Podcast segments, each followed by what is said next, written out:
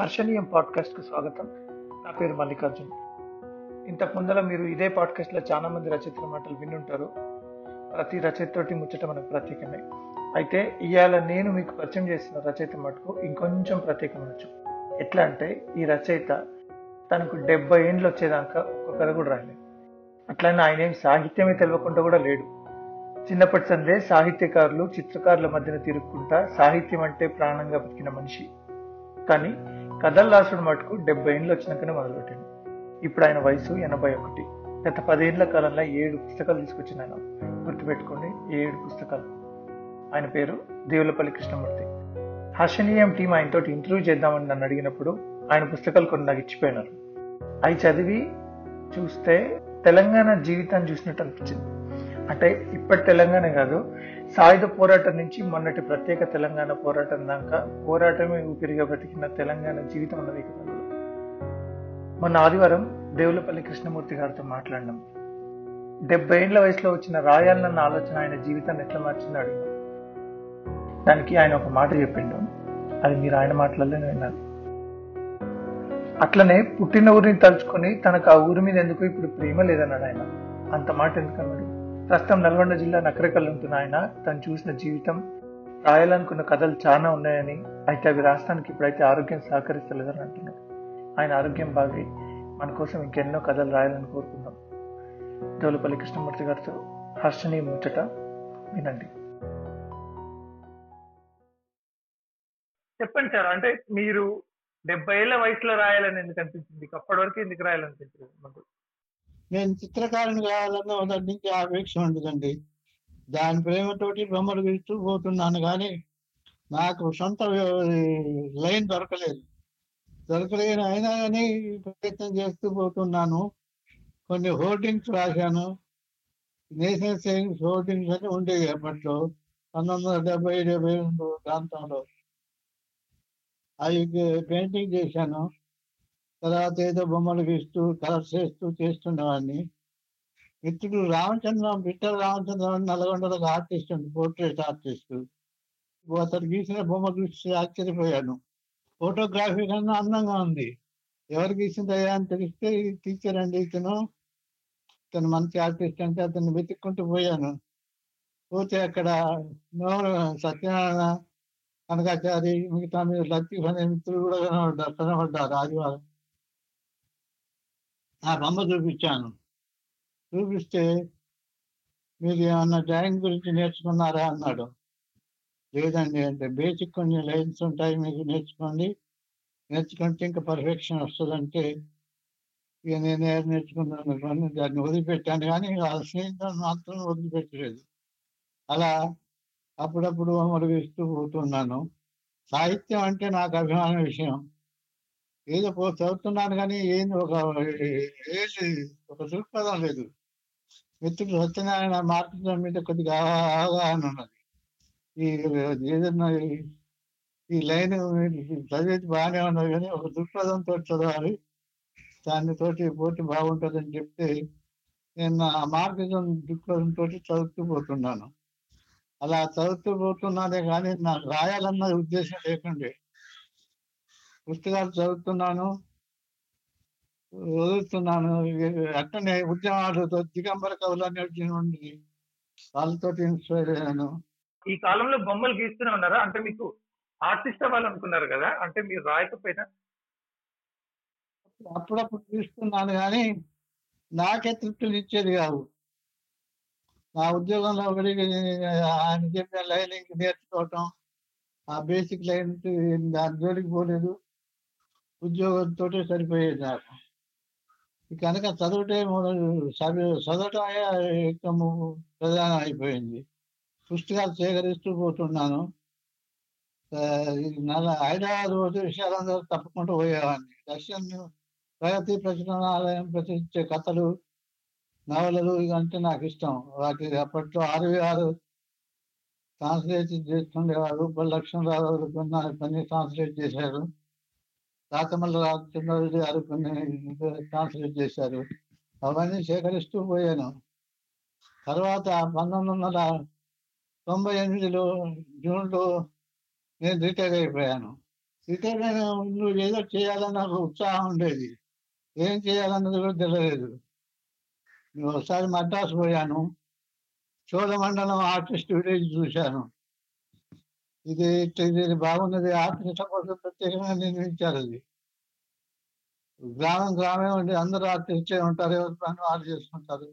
ఇత్యాది మనం అందరూ హైదరాబాద్ సరౌండింగ్ ఎందుకు చేయకూడదని అనుకున్నాను. బి. నరసింహరావు నాకు మిత్రుడు. వారు వారు సినిమా ప్రొడ్యూసర్ అయిన తర్వాత గౌతమ్ బోసు మాభూమి సినిమా చేసిన తర్వాత వారితో పరిచయం పెరిగిపోయింది.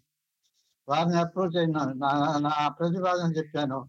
ఒక వంద ఎకరాలు ఎక్కడైనా ఖరీదు చేద్దామండి. అప్పట్లో ఇరవై ఐదు వేలకే ఎకరం దొరికేది హైదరాబాద్ సరౌండింగ్లో కానీ అంత డబ్బు ఇన్వెస్ట్ చేసేంత శక్తి ఆయన లేదు అప్పుడు ఇంకా ధనవంతుడు ఎవడు మాకు సహకరించలేదు. దానికోసం రెండేళ్ళ పాటు తిరిగినాం. ఆయన కూడా తిరిగండి కానీ అది సఫలీకృతం కాలేదు. తర్వాత ఆర్టిస్ట్ వర్క్ చిత్రకారులందరూ నాకు పరిచయం హైదరాబాద్ ఉన్నవాళ్ళు. ముఖ్యంగా మోహన్ చంద్ర వేరే లక్ష్మణ్ వీళ్ళందరూ మంచి మిత్రులు. కార్టూన్ శంకర్ నల్లగొండ వాడే. వీళ్ళందరితో కలిపి నల్లగొండలో workshop artist workshop అని మొదలు పెట్టాను రెండు వేల ఆరులో మళ్ళీ అది బాగా సక్సెస్ అయింది. రెండు రోజులు క్యాంప్ నిర్వహించాను ఆ ఖర్చులన్నీ నేనే భరించాను. తర్వాత రెండు వేల ఏడులో కూడా ఇంకో క్యాంప్ నిర్వహించాను మిత్రులు అందరూ వచ్చారు. ఆర్టిస్టులు అందరూ. చంద్ర మోహన్ నరసింహరావు గారు ఏలి లక్ష్మణ్ జీవి రమణ పేరున్న చిత్రకారులు అందరూ వచ్చారు ఆ క్యాంపుకు రెండేళ్ళు రెండోసారి చేసేటప్పుడు కొంచెం నాకు ఇబ్బంది కలిగింది. మిత్రులు ఎవరు సహకరించలేదు ఒంటరి పోరాటానికి అయ్యే పని కాదనుకున్నాను. తర్వాత ఇక ఆర్ట్ క్యాంపులు నిర్వహించడం బంద్ చేశాను చేసి సొంతంగా ఎవరు సహకారం లేకుంటే ఏదన్నా చే- చేస్తే చేసే పని బాగుంటుందని ఏం చేయాలి? వచ్చే నవలు దొరుకుతూ ఉంటే సామాన్యులే మా రచయితలుగా మారి తన జీవితాలను నవలలుగా కథలుగా చిత్రించడం కనిపించింది. నా జీవితాన్ని నేను ఎందుకు రాయకూడదని మొదలు పెట్టాను మొదలు పెట్టడంలో కానీ ఒక రెండు ఒక అధ్యాయం మాత్రం కూడా కంప్లీట్గా చేయలేకపోయాను. ఏం చేయాలి దీన్ని అని ఆలోచించు ఆలోచించు పోటీ నాలుగు భాగాలుగా విభజించాను. బాల్యం ప్రాథమిక విద్య తర్వాత హై మాధ్యమిక విద్య తర్వాత హై హై స్కూల్ విద్య. ఆ ప్రాథమిక విద్య బాల్యం నా ఊరి అనంతారంలో జరిగింది. ప్రాథమిక విద్య కూడా అక్కడనే జరిగింది. ఈ చాప్టర్లు డివైడ్ చేసి రాస్తూ పోయాను. ఊర్లో జరిగే విషయాలు కులాలు వాళ్ళకు వృత్తులు సందర్భ సందర్భానుసారంగా పాటలు సేకరించిన పాటలు చాలా ఉండే. అట్నే సేకరించిన సామెతలు కూడా ఉండే. అట్లా ప్రతి సందర్భానికి ఒక పాట ప్రతి ఎండింగ్ ఒక సామెతతోటి దాన్ని ఒక గ్రూప్కి తీసుకొచ్చే వరకు రెండేళ్ళు పట్టింది. రెండేళ్ళు బట్టి మోహన్ చూపించాను. ఇది కొత్తగా ఉంది అబ్బా ఇది బాగానే ఉంది. ఇది ఈ విధంగా ఎవరు రాయలేదు అని ఆయన గీత రామస్వామికి హైదరాబాద్ బుక్ ట్రస్ట్ ఆమెకు చూపించారు. ఆ ఇంప్రెస్ అయింది. ఇంప్రెస్ అయింది నేను పబ్లిష్ చేస్తానన్నది. మళ్ళా దానికి మెరుగులు దిద్ది దీన్ని ఎండింగ్ ఎట్లా చేయాలి? అప్పట్లో బాల్య వివాహాలు ఎక్కువ జరుగుతుండే మా ఇళ్ళలో. మేము పద్మశాలి కుటుంబానికి చెందిన వాళ్ళం. నౌకరు చేస్తారని మా తల్లిదండ్రులు ఎన్నడూ ఊహించలేదు.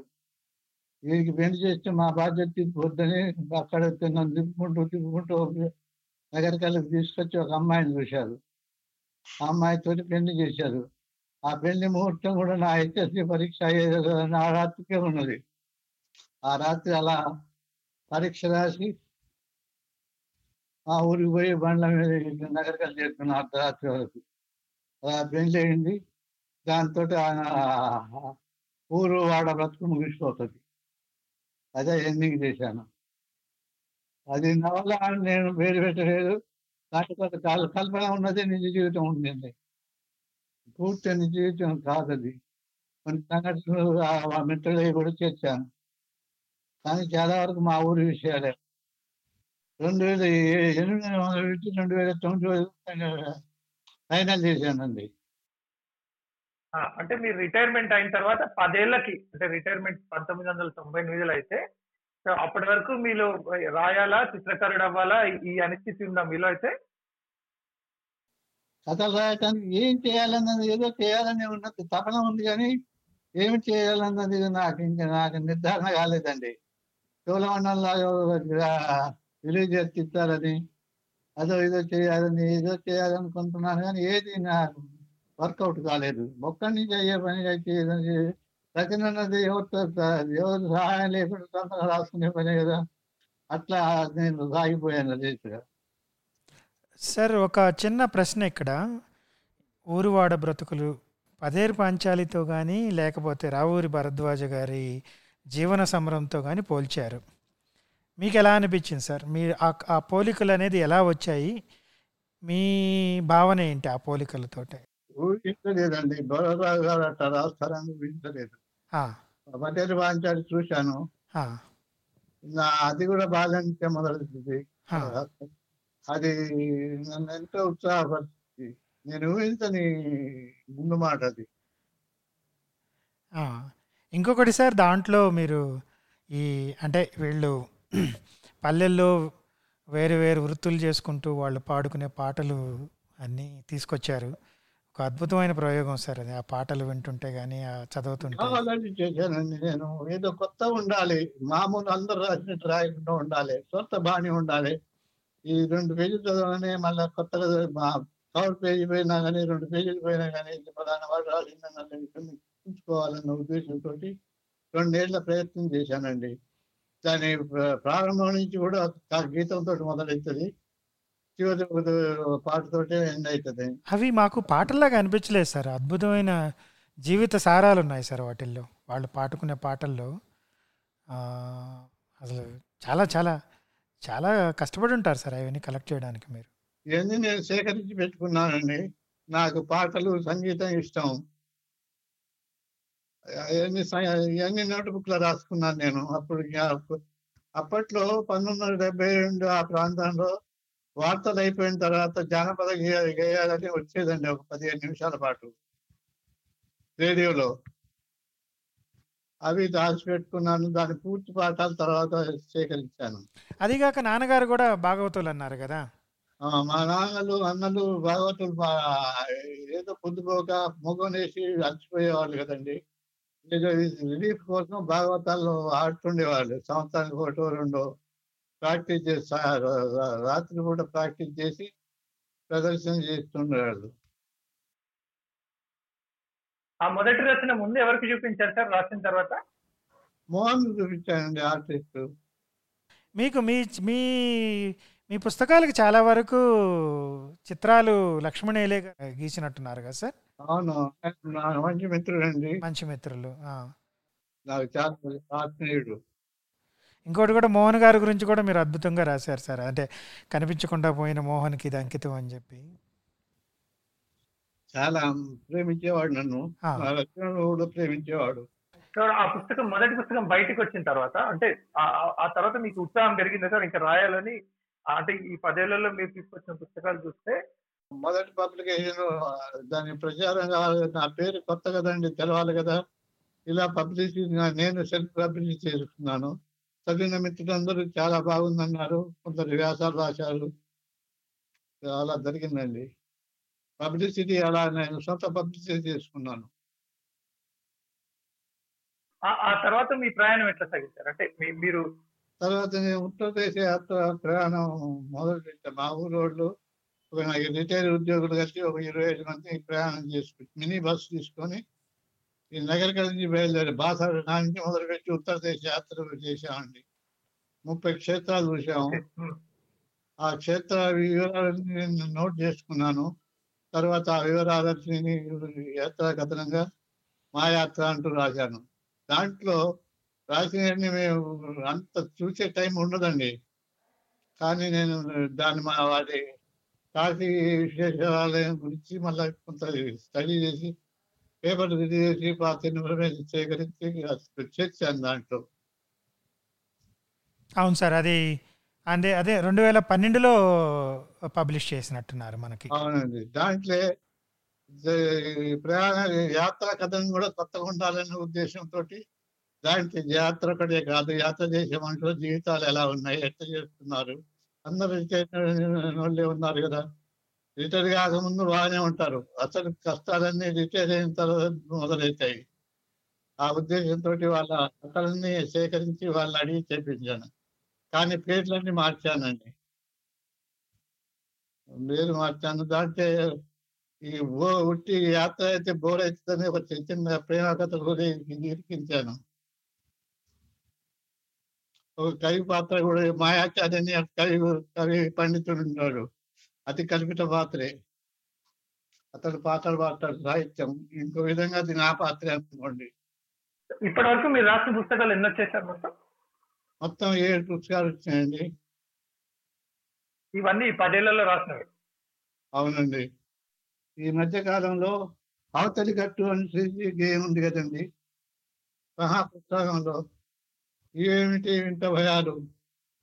ఇంట్లో చీకటి ఏమిటి అపస్వరాలు? తీగ తెగింది. ఏమిటి రంగుల నీడలు? సావు బ్రతుకు. ఎతడికి పోతావు ఈ రాత్రి? అవతలి గట్టు. ఇది శ్రీ గేయం అండి. ఇంట్లోని ఏడు పాదాలు తీసుకొని ఏడు కథలు అల్లాను. అది అచ్చులో ఉంది. అది కొంత ఫైనల్ చేయాలి. నా కంటి జబ్బు వల్ల అది ఫైనల్ చేయలేకపోయాను.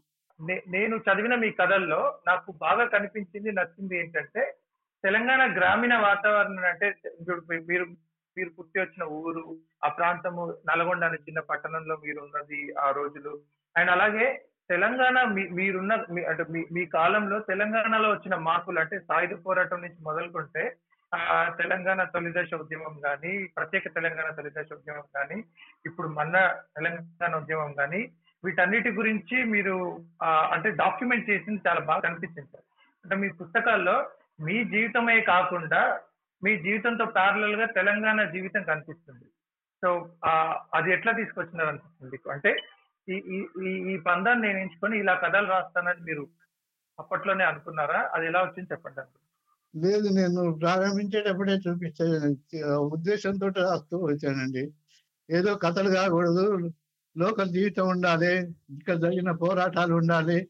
దాని నాకు ప్రతిస్పందన ఉండాలన్న ఉద్దేశంతో పంతొమ్మిది వందల నలభై ఏడు బేస్ చేసుకొని రెండు వేల ఇరవై వరకు నేను కథలు రాస్తూ వచ్చానండి.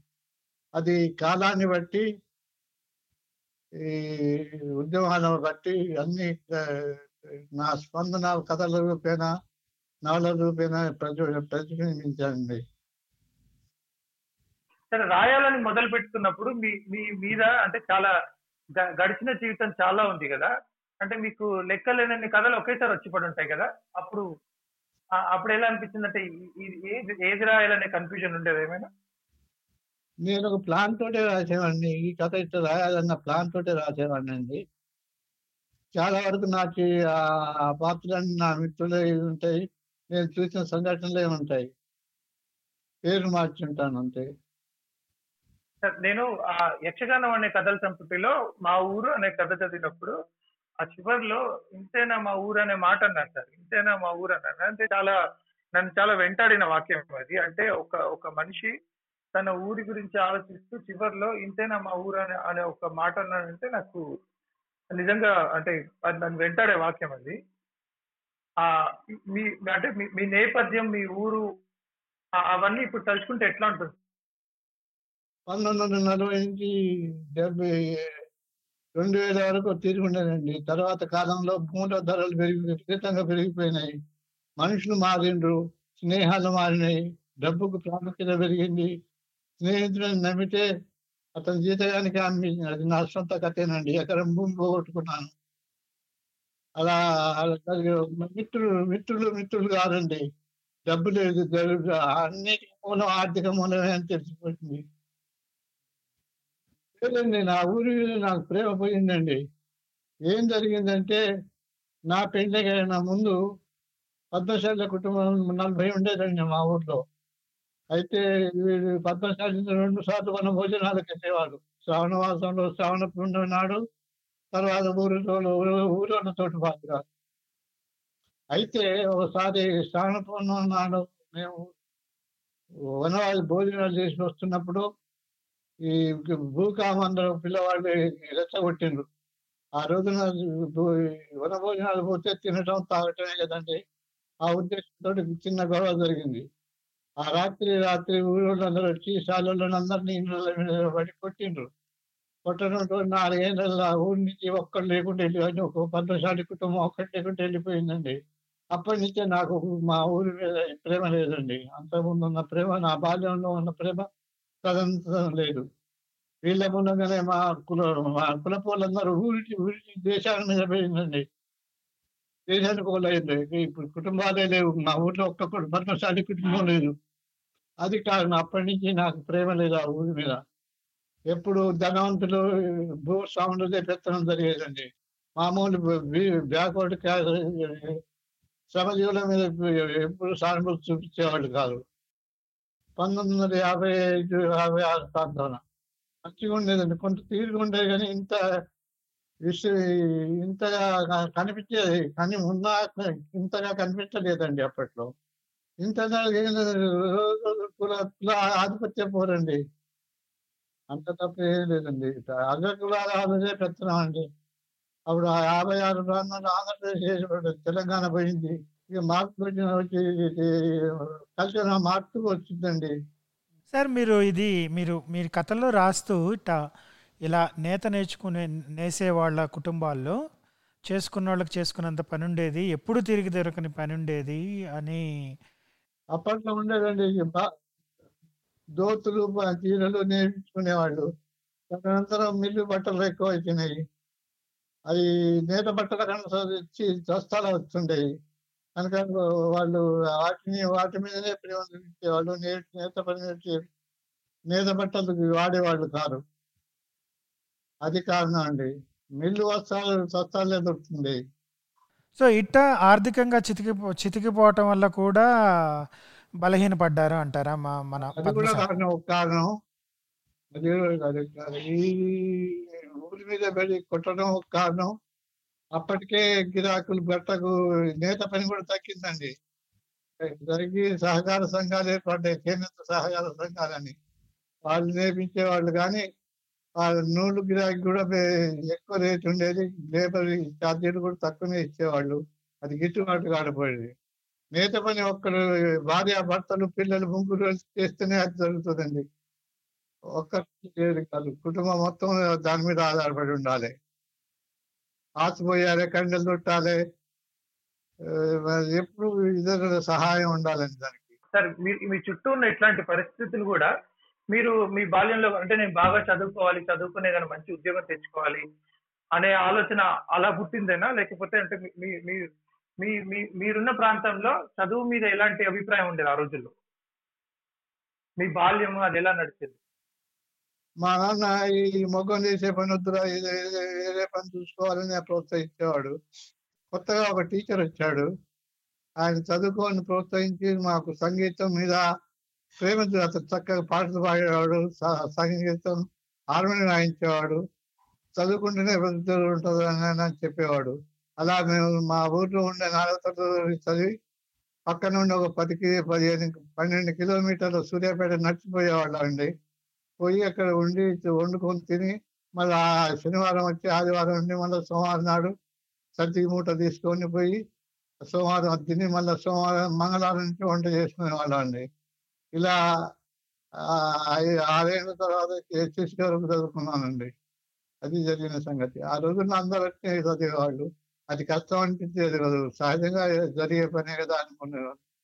అనుకునేవాళ్ళే. తప్ప ఇది కష్టపడుతున్నామన్న ధ్యాస ఉండేది కాదండి. చదివే ముఖ్యం. నేను ప్రాథమిక విద్య నాలుగో తరగతి వరకు మా ఊర్లో చదువుకున్నానండి. అయితే సూర్యాపేటలో ఐదో తరగతి నుంచి ఎస్ఎస్సి వరకు పదవ తరగతి వరకు చదువుకొని అది ఉత్తీర్ణమైన తర్వాత ప్రైవేట్ స్కూల్ అప్పుడు మళ్ళీ ఎమ్మ- ఎమ్మటే జాబ్ దొరకలేదు ఏం చేయాలని పంచాయతీ సంస్థలకు బ్లాక్లు అని ఉండేది. బ్లాక్ డెవలప్మెంట్ ఆఫీస్ అని ఉండేది. అక్కడ స్కూల్ లేని గ్రామాల్లో పాఠశాల పెట్టడానికి కొందరిని సెలెక్ట్ చేసుకున్నారు.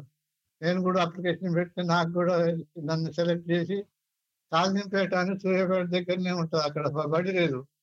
అక్కడికి పోయి ఆ, పిల్లలంతా జమ చేసి విద్యార్థుల పాఠాలు చెప్తూ పోతుంటే అందరి తర్వాత కొంతమంది మళ్ళీ గవర్నమెంట్ స్కూల్ ఏర్పాటు చేశారు. తర్వాత రాజనాయక్ తండా అని ఇంకో తండాలా కూడా స్కూల్ లేకుంటే అక్కడే బదిలీ చేస్తే అక్కడ కూడా పోయి స్కూల్ స్కూల్ ప్రారంభించి కొంతమంది పిల్లలను అక్షరాభ్యాసం చేసిన తర్వాత అక్కడ స్కూల్ పెట్టారు గవర్నమెంట్ స్కూల్. అక్కడి నుంచి వేరే ఇంకో ఊరు బదిలీ చేయించారు పాఠశాల లేని ఊరు. అలా రెండు సంవత్సరాల దాకా సంవత్సరాల దాకా నేను ఈ ప్రైవేట్ అరవై రూపాయలు ఇచ్చేవాళ్ళు అండి వాళ్ళు. అరవై రూపాయలు ఇచ్చేవాళ్ళు. తర్వాత ఎంప్లాయ్మెంట్ కార్డుని లిస్ట్ చేస్తే నాకు కాల్ వచ్చిందండి. పంతొమ్మిది వందల అరవైలో ఈ ఐదు జనవరి ఐదు నాడు తహసీల్ ఆఫీస్లో జూనియర్ అసిస్టెంట్ ఎల్టీసీ అనేవాళ్ళు lower division clerk lower division క్లార్క్గా join అయిన అక్కడ ఒక రెండేళ్ళు చేసి అక్కడి నుంచి నల్లగొండకు బదిలీ చేశారు. నల్లగొండ బదిలీ ఆర్డీఓ ఆఫీస్లో చేస్తే అలా నల్లగొండ బదిలీ చేయటమే నాకు చాలా మా నా జీవితంలో కొత్త మలుపు తిరిగింది అదే సూర్యాపేటలో ఉంటే నా జీవితం ఏమవునో ఏమో తెలియదు అది నేను ఎంతో గర్వంగా చెప్పుకుంటాను. సూర్య నల్లగొండలో నాకు మంచి మిత్రులు దొరికిండ్రు డిపార్ట్మెంట్ మిత్రులు ఏదో ఆఫీస్ ఉన్నంత వరకే తర్వాత ఎవరిని ఎవరి మీద వానికి చేసే ఎవరు ప్రేమలు చూపించేవారు. తాత్కాలిక ప్రేమలే. కనుక నేను ఎక్కువ వాళ్ళతో సన్నిహితంగా ఉండేవాడిని కాదు. ఆఫీస్ వరకే అన్లిమిటెడ్ ఉండేవాడిని. తర్వాత నవ్వుల సత్యనారాయణ కనకాచారి ప్రతి రామచంద్రం వీళ్ళు టీ- ముగ్గురు టీచర్లే వాళ్ళతో స్నేహం ఏర్పడి సాహిత్యం మీద అభిమానం పెరిగి వాళ్ళతోటి చాలా స్నేహితులను పెరిగినాను అట్లనే నవీన్ గారితోటి పెరగటం తద్వారా వినోదాలతో పెరగటం ఆ దిగంబర కవులతో స్నేహం ఇలా నా జీ- సాహిత్య జీవితంలో ఎంతో మా- మే- మేలు జరిగిందండి అంతకు ముందు అంటే మీరు నల్లగొండకు రావడానికి ముందు ఈ సాహిత్య ప్రియులంతా అంటే సాహిత్యకారులతో పరిచయం కాకముందు మీరు చదువుతూ ఉండేవాళ్ళ సార్? అప్పుడు కూడా అంతకు ముందు? అంటే సాహిత్యం అంటే ప్రేమ అప్పుడు కూడా ఉందా? ఇక్కడ వచ్చింది అప్పుడు మేము ఉంటుండే చదువుకునేటప్పుడు ఒక రూమ్లో ఉండేవాళ్ళం అండి. నలుగురు ఐదు పిల్లలు కలిసి వంట చేసుకునేవాళ్ళం. మా రూమ్ పక్కన ఒక ప్రైవేట్ లైబ్రరీ ఉండేది. అప్పుడు గవర్నమెంట్ లైబ్రరీ భాగం కాలేదు. సూర్యాపేట వైశ్యులందరూ కలిసి ఒక లైబ్రరీ ఏర్పాటు చేశారు. మా పక్క పక్క ఇంటినే ఉండేది ఆ లైబ్రరీ. మేము సాయంత్రం బడి నుంచి రాగానే సినిమా బొమ్మలు చూద్దామని సినిమా పత్రికలు అవో ఇవో తిరిగేస్తుంటే చంద్రయ్య అనే వాడు ఇన్ఛార్జి ఉండేది ఆ లైబ్రరీకి అతను అతను అడిగే పుస్తకాలు తెచ్చుకొని చదవటం ప్రారంభించాం. అలా కోవలి చంద్రశేఖర్ కోవలి జంపన చదివి జంపన నవల విడిగా ప్రచారం ఉండేది. అరవై పేజీలు ఉండేది ఒక్కొక్క నవల. అవి గ- గంటలు చదివేవాళ్ళం. అతని ద్వారా చదవటం అలవాటు అయిపోయిందండి సార్ మీకు శ్రీశ్రీ గారు అన్న రావి శాస్త్రి గారు అన్న చాలా చాలా అభిమానం అని చదివాం సార్ మేము. అది అండి? వాళ్ళ తర్వాత ఈ రావిశాస్త్రి కథలు జ్యోతి మాస పత్రికలు వచ్చాయి రాఘవయ్య గారు ప్రారంభించారు. ఆరు సార కథలు మరో ఆరు సార కథలు కథ ఇవన్నీ పుస్తకాలు వచ్చాయి. రాజు రాజు మహిళ నవలలు వచ్చాయి విపరీతంగా చదివేవాడినండి ఆ భాష నన్ను స్థానిక భాష నన్ను ఆకర్షించిందండి. సార్ మీరు నల్లగొండలో ఉన్న కాలంతో కాలంలో సాహిత్యకారులతో మంచి పరిచయం స్నేహం ఉండింది కదా. ఆ కాలంలో ఎవరు మిమ్మల్ని కథ రాయమని ఎవరు అడగలేదా? అంటే అప్పుడు అప్పుడు మీకు రాయాల రాయాలన్నప్పుడు ఎందుకంటే ఓ విధంగా అనే మిత్రుడు ఉండేవాడు అతను కథలు రాస్తుండేవాడు అతను పన్నుల చదువుకునే నుంచి రాస్తుండేవాడు. అంతే తప్ప నా మిత్రుడు కూడా ఎవరు సత్యంలో సత్యనారాయణ రాసేవాడు కాడు కనకాచార్య రాసేవాడు. వీళ్ళంతా చదువులే. చిన్న వెంకటరామారావు గారు వకీలు ఉండేది. ఆయన మాజీ ఎమ్మెల్యే కమ్యూనిస్ట్ పార్టీ నుంచి. అతను ప్రోత్సహించేవాడు. సాహిత్య సభలు అదే జరిగేవి తప్ప ఇంకేం లేదు. ఫణికుమార్ గారని deputy collector direct deputy deputy అయితే వచ్చింది రాజీవ్ వచ్చాడు. అతను వచ్చిన తర్వాత నల్లగొండ వాతావరణం కొంచెం మార్పు వచ్చింది నల్లగొండ జిల్లా మహాసభలన్నీ ఏర్పాటు చేపించాడు నల్లగొండలో. అవి ఆ సభలకు రాజశాస్త్రి సోమసుందర్ వీళ్ళంతా వచ్చారు చలసాని ప్రసాద్ వీళ్ళందరూ వచ్చారు. ఇది రెండు రోజులు మూడు రోజులు జరిగినాయి. దాని తర్వాత ఊపందుకున్నది అలా సాహిత్య కవులు ఎక్కువ పెరిగారు కానీ కథలు భోజంగా మాత్రం ఉండేవాడు. మేరెడ్డి యాదగిరి రెడ్డి అనేవాడు అతను కథలు రాస్తుండేవాడు. కవిత్వం కూడా రాస్తుండేవాడు. ఈ లిమిటెడ్ గానే ఉండేవాళ్ళు. సార్ మీరు కథలు చదవడం మొదలు పెట్టినప్పటి నుంచి చూస్తే మీరు మీరు మీ మొదటి కథ రాసేంత వరకు చాలా కాలం మీరు కొన్ని వందల పుస్తకాలు చదువుంటారు. చాలా మంది రచయితలు ప- పరిచయం ఉంటారు అంటే చదవడం. మీకు బాగా నచ్చిన రచయిత అంటే మిమ్మల్ని బాగా ప్రభావితం చేసిన రచయిత రచనలు నన్ను ప్రభావితం చేసి రావి శాస్త్రి గారండి. ఆ రచన నాకు ఎంతో ఇష్టం. ఆ భాష కథ ప్రారంభం ఎండింగ్ చాలా నచ్చుతుంది నాకు ఇప్పుడు ఆ యక్షగానం అనే కథలో ఆ చివరిలో ఒక పాటతో ఏం చేయడం అనేది అంటే అంటే చాలా బాగా నచ్చింది. అంటే మంచి క్రాఫ్ట్ అనిపిస్తుంది. అండి మీరు చాలా బాగా రాస్తారు అండ్ సక్సెస్ అయ్యారు అనేది లేదు. సక్సెస్ అయ్యారు కాబట్టి ఈ వయసులో కూడా మీరు అంత అందంగా కథలు రాస్తున్నారు అన్ని కథలు చాలా బ్రీఫ్గా అంటే ఒక పే ఒకటిన్నర పేజీ రెండు పేజీలు సార్. అంటే లైక్ అంటే నేను కంపారిజన్ అంటే నల్గొండల కథలు చదివాను కదా. అంటే సిమిలర్ లాగా అంటే వెరీ క్రిస్ప్గా చాలా చాలా చాలా కథలు. బాగున్నాయి సార్ అవన్నీ. అంటే ఒకటి రెండు రెండు పేజీలో చెప్పేయటం అనేది వాళ్ళ అనుభవాలు కానీ మీరు ముందే చెప్పినట్టు అంటే మీరు చూసిన జీవితాన్ని డాక్యుమెంట్ చేయాలనే ఆలోచన ఎంత బాగుందో దాంతో పాటు దాన్ని అందంగా చేయడం అనేది కూడా మీ కథల్లో కనిపిస్తుంది సార్. అంటే మీరు ఇప్పుడు మీరు సక్సెస్ అయ్యారా అంటే ఈ ఈ- రెండింటిని కలపడం చాలా గొప్ప విషయం. అంటే మీరు మీ- మీరు చూసిన జీవితాన్ని చరిత్రని డాక్యుమెంట్ చేయాలనుకున్నారు. అలాగే ఆ సమయంలోనే మీరు మళ్ళీ కథని అందంగా చెప్పాలనే ప్రయత్నం కూడా ఉంది. ఆ- ఆ రెండు బాగా కుదిరినాయి. అంటే మీరు మీరు ఇంత బాగా రాస్తున్నారంటే మేబీ ఆ జీవితాన్ని చూసి రావడం కూడా నేను అనుకుంటాను మీరు అన్ని పార్శ్వాలు కూడా టచ్ చేశారు. మీరు మీ మీ మాటలోనే చెప్పారు కదా మీరు చాలా డబ్బు కొరకు నానా గడ్డి గరిచే వాళ్ళ గురించి రాశారు. స్త్రీలతో స్నేహం చేసి వాళ్ళని లొంగ తీసుకొని లాభపడే వాళ్ళ గురించి రాసేవారు. భార్యాపిల్లలు ఉండగానే అభాగినులను మోసపుచ్చే వాళ్ళ గురించి రాశారు. అన్ని పార్శ్వాలు టచ్ చేశారు సార్ మీరు అంటే వీళ్ళంతా నాకు తెలిసిన వ్యక్తులేనండి డెఫినెట్గా సార్ అది తారుమారు కథా సంపుటి చదువుతుంటే మీ మాట చదువుతుంటే మీరు మీరు టచ్ చేయని పార్శ్వం అనేదే లేదు. సార్ మీరు ఉద్యోగంలో ఉన్న కాలంలో ఇప్పుడు రచయితగా ఉన్న కాలంలో మీ డైలీ రొటీన్ ఎట్లా మారింది సార్? అంటే ఇప్పుడు రోజు రాస్తా ఉంటారా కథలు? ఎట్లా ఉంటుంది? నేను నేను రోజు రాయనండి. ఎప్పుడో మూడు వచ్చినప్పుడు రాస్తున్నాను. అందులో మూడేళ్ళ నుంచి నేను రాసిన ఆరోగ్యం బాగాలేదు. చేతులు వణుకుతున్నాయి. దానికి ఎంతమంది నా వయసును బట్టి వణుకుతున్నాయి రాయలేకపోతున్నాను. ఈ ఒక ఆరు నెలల నుంచి చూడు చదవలేకపోతున్నాను. కంచు కూడా మందగించింది. ఇది రాయలేను చదవలేను. చివరిగా రాసిన అవతలి గట్టు మాత్రం కొంచెం సరి చేయాల్సింది. అది ఎప్పుడు చేస్తానో ఏమో చూడాలి.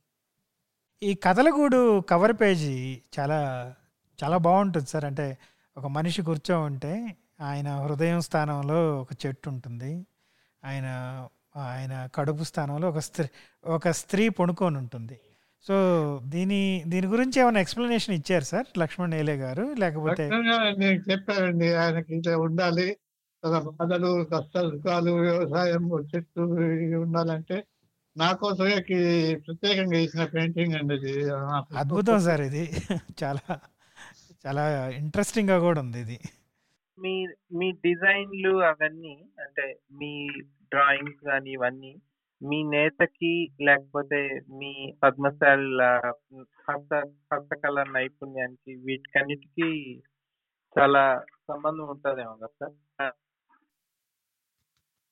ఈ సున్నితో పనిచేసే కౌన్సిలర్లు, పద్మశాలి నుంచి చిత్రకారులు ఎక్కువ మంది వచ్చారండి. ఇక నాజుకు పని వాళ్ళకి అలవాటులో ఉంటుంది కాబట్టి ఈ చిత్రలేఖనం ఇది వాళ్ళ మెదడులో ఉంటుంది. కొన్ని తరాల నుంచి రచనలు అవి ఉంటాయి కాబట్టి నేను ఓపిక ఆ జ్ఞా ఉంటుంది కాబట్టి అందుకనే రత్నశాలి నుంచి ఎక్కువ వాళ్ళు చిత్రకారులు కానీ మిగతా వాళ్ళని వచ్చిందని అనుకుంటున్నాను నేను. మిగతా వాళ్ళు కూడా ఉన్నారు లేరని కాదు కానీ ఎక్కువ రావడానికి గల కారణం ఇదని నేను నాది పని కదా. మీకు ఆ పదిహేనేళ్ళ వయసులో మీ ఊరు నుంచి ఊరు నుంచి మొత్తం మీ కులం వాళ్ళందరూ వెళ్ళిపోవడం అనేది అదొక అదొక కథ నన్ను ఇప్పటికీ వెంటాడుతుంది సార్. అది అది అలా మిమ్మల్ని వెంటాడే కథలు ఏముంటాయి? అవి మీరు రాయలేకపోయినవి ఏంటి? అంటే ఇప్పుడు మీరు అన్నారు కదా అంటే ఇప్పుడు మీకు సహకరించక రాయలేకపోయిన కథలు చాలా ఉన్నాయి అన్నారు కదా. అలా వెంటాడుతూ రాయలేకపోతున్న కథలు ఏమన్నా అట్లా లేవండి. అట్లాంటివి లేవు. ప్రారంభించు ఉండాలని ఎలమంద అనే ఒక కథ రాయాలనుకున్నా అప్పుడు పోరాటంలో పాల్గొన్నవాడు తదంత జీవితం ఏమైందన్న చూసి చేద్దాం అనుకున్నాను. కానీ రాయలేకపోయాను. పోరాటంలో పాల్గొన్న వాళ్ళు వాస్తవంగా సిద్ధాంతం తెలిసి పోరా జాయిన్ కాలేదండి. అవసరాల బట్టి వాళ్ళ లోకల్ ప్రాబ్లమ్స్ బట్టి లోకల్ ప్రేమ వాళ్ళ ప్రేమలో తోటి ఆ అమ్మాయిని తీసుకొని పార్టీలో పోయిన వాళ్ళు చాలా మంది ఉన్నారు. అట్లాంటి వాళ్ళు నాకు కొందరు తెలుసు. తదంత జీవితం కొంత బాధామయంగానే ఉంది. మళ్ళా కులాధిపతిలో పెరిగి పోతుంది భార్యాభర్తల మధ్య. ఇట్లాంటి విషయాలు నేను చర్చించదలుచుకున్నాను కానీ అది కాలేదు దానికి ఆ- ఆ ఎలమంద కథలో మీరు పోరాటం తర్వాత అతని జీవితం రాద్దాం అనుకున్నారు? అవునండి. పంతొమ్మిది వందల అరవై తొమ్మిది జీవితం నలభై ఎనిమిది పోరాటం తెలంగాణ సాహిత్య పోరాటం. మీ మీ కథల్లో సరళమైన వాక్యం ఉంది సార్. అంటే ఆ, నేను నేను చదివిన మీ కథలన్నిటిలో సరళమైన వాక్యం అంటే దీన్ని ఒక ఒక కథలాగా ఇప్పుడు మీరు మాతో ఎలాగైతే మాట్లాడుతున్నారో అలాగా కథ చెప్తున్నట్టు ఒక ఒక పక్కన కూర్చున్న వ్యక్తి కథ చెప్తున్నట్టు సరళమైన వాక్యాలతో సాగిపోతుందంటే మీరు చాలా కథలు చదివిన తర్వాత ఓ డెబ్బై ఏళ్ళ వయసులో రాయడం మొదలు పెట్టినారు కదా? అంటే మీరు ఆ వాక్యాన్ని ఎట్లా పట్టుకున్నారు? అంటే మీరు రాసేటప్పుడు నా వాక్యం ఇలా ఉండాలనుకున్నారా? అయితే మనం మాట్లాడుకునేటదే రాతలో ఉండాలనుకున్నానండి. ఇప్పుడు మనం మాట్లాడుతున్న తర్వాత మీరు చూడండి. నా కథలో ఇదే వాక్యాలు కనపడతాయి మీకు. అట్లా ఉండాలనే ప్రయత్నం చేసినండి కానీ అనుకున్నట్టు రాయటం అంత సులభం కాదండి. నా మిత్రుడు భాషా పండితుడు ఏది తెలుగు భాషే కాదన్నారు. పర్వాలేదయా ఉండని నేను మాట్లాడే భాష ఇది. హర్షించిన వాళ్ళు హర్షిస్తారు లేకపోతే లేదని చెప్పాను. కొందరు పండితులు తెలుగు కాదన్నారు. కాకుంటే వాళ్ళు ఏవయ్యా నేను మాట్లాడి మాట్లాడుతాను రాస్తాను. నచ్చితే నచ్చితే లేదు, లేదు అన్నాను. అలా కంటిన్యూ చేశానండి. చాలా సరళంగా ఉంది సార్. ఎక్కువ తెలంగాణ యాస కూడా పెట్టకుండా చాలా సరళంగానే ఉంది సార్ మొత్తం భాష. తెలంగాణ యాసని కొట్టు కొట్టు పదాలు ఎక్కడ మూల మాకే తెలంగాణ వాళ్ళకి అర్థం కాని పదాలు వాడుతున్నారు ఈ మధ్య కాలంలో. ఏమన్నంటే తెలంగాణ భాష. విశాఖపట్నంలో ఉంటారు లెక్చరరు. ఆయన ఊరువాడ చదివి ఇది నీ జీవితం కాదు కృష్ణమూర్తి నా జీవితం కూడా ఇస్తూనే ఉన్నది అని నేను కృష్ణ అంటూ రాసుకొచ్చాడు. బహుశా మీరు గురువాడ బతుకులు ఆయన మాటలు ఉంటాయి చివరి పేజీలో మార్పులు కొందరు గురువృత్తులు పోతున్నాయని బాధపడుతుందండి. కులవృత్తులు పోలే పోక తప్పదు. మార్పు తాక తప్పదు. దాన్ని ఎక్కడ ఎవరు ఎక్కడ కొందరు రాస్తారు. కులవృత్తులు పోయినాయి ఇట్లా పోయినాయి ఎట్ట పోయినాయి బాధపడుతుంది.